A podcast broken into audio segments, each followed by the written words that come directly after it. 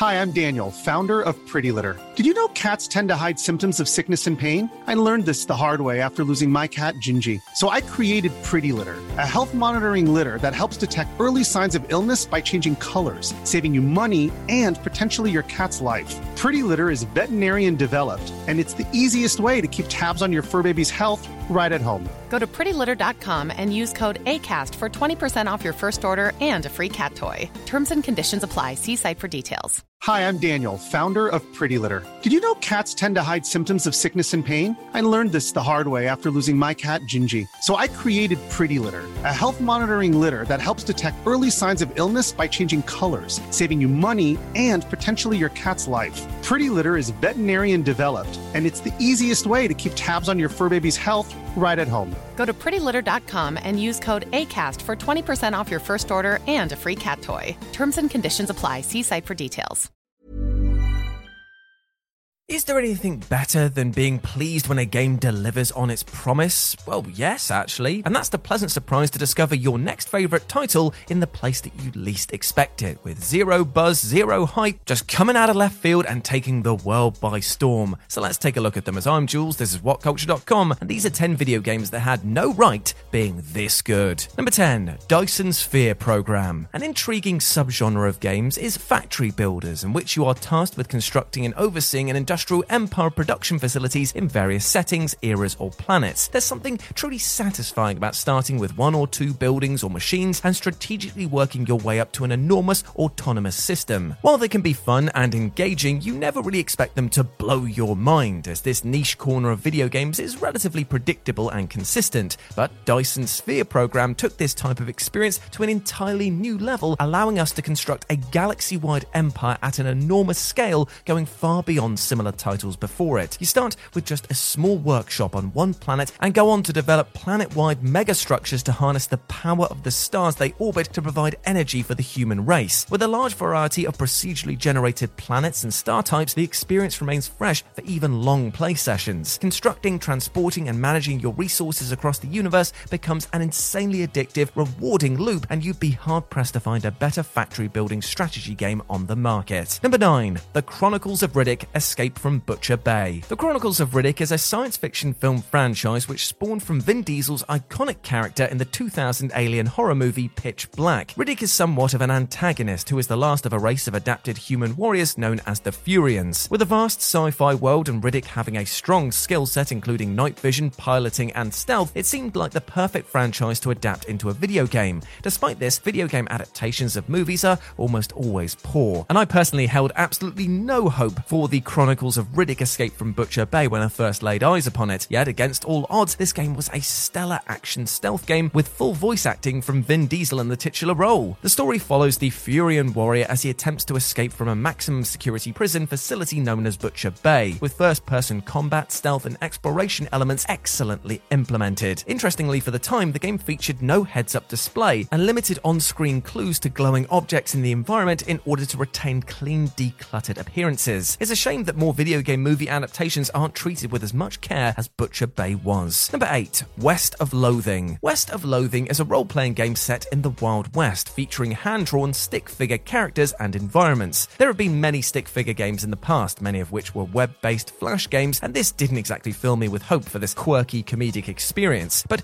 I was blown away by this game's sprawling open world, which was packed with quests, puzzles, and mysteries around every corner. It is hilarious at every opportunity with a slapstick comedy style present across many eccentric characters and scenarios. The game follows the main character leaving their family farm to make a living on a journey to a city called Frisco, engaging in turn based combat and varied objectives along the way. Now, at first glance, you would never expect this game to be as deep, complex, and varied as it actually is, and it's great to experiment with all of the possible quests, choices, and outcomes. If you're looking for an engaging, fun time filled with jokes, you should look no further. And as far as stick figure based games go, this is certainly the best one ever made. Number 7 7. Lawn Mowing Simulator. Okay, so hear me out. Lawn Mowing Simulator is actually a good game, despite an extremely tedious, uninteresting sounding premise. Simulator titles have been popular in gaming for decades, with hyper realistic titles such as Microsoft Flight Simulator delivering a serious experience for hardcore aviation enthusiasts, or the absurd Goat Simulator, which allows you to, just cause chaos and carnage in sandbox maps. New simulation projects are being released all the time, and when we saw that Lawn Mowing Simulator was being announced, many of us just laughed at the idea that a chore some of us loathe was being made into a video game. Set in the great British countryside, this tranquil and satisfying experience sees you trim grass using an expansive roster of real world and licensed lawnmowers. Not only that, but you can enter a first person perspective with handheld strimmers to take care of those more refined edges, nooks, and crannies. It is a surprisingly deep and complex experience where you must set blade heights, carry out ground checks, and maintain your machinery across a range of modes, including a pretty extensive career mode. Building your lawn care business from rags to riches was an extremely rewarding experience that makes this one of the finest simulation games out there. And no,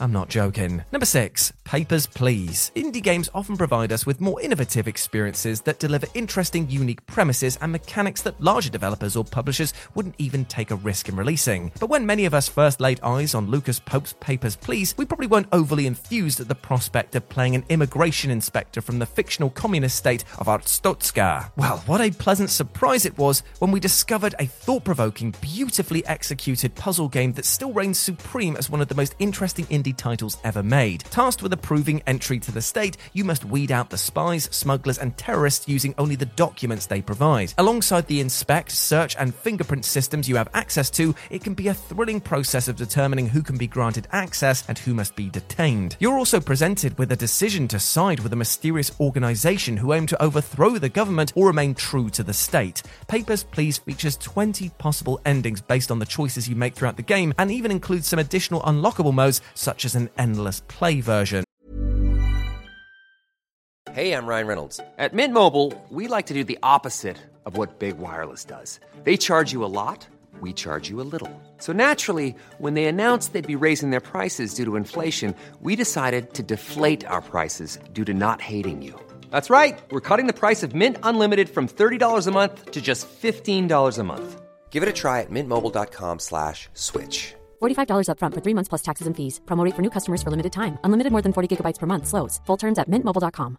This is Paige, the co-host of Giggly Squad, and I want to tell you about a company that I've been loving, Olive and June. Olive and June gives you everything that you need for a salon quality manicure in one box. And if you break it down, it really comes out to $2 a manicure, which is absolutely insane. It's also so easy to get salon worthy nails at home with Olive and June. The difference between how your nails used to look when you did them yourself and now with the Mani system is a complete game changer. The best thing about Olive and June too is it's a quick dry. Dries in about one minute, lasts for five days, and full coverage in up to one to two coats. Visit oliveandjune.com slash perfectmani20 for 20% off your first system. That's oliveandjune.com slash perfectmani20 for 20% off your first system. This podcast is brought to you by Indeed. If you need to hire, you need Indeed. Indeed is your matching and hiring platform with over 350 million global monthly visitors, according to Indeed data, and a matching engine that helps you find quality candidates fast. And Indeed doesn't just help you hire faster, 93% of employers agree Indeed delivers the highest quality matches compared to other job sites, according to a recent Indeed survey. One of the things I love about Indeed is that it just makes hiring all in one place so easy because you just get unparalleled access to job seekers. Plus, listeners of this show will get a $75 sponsored job credit to get your jobs more visibility at indeed.com slash WCG. Just go to indeed.com slash WCG right now and support our show by saying you heard about Indeed on this podcast. Indeed.com slash WCG. Terms and conditions apply. Need to hire? You need Indeed.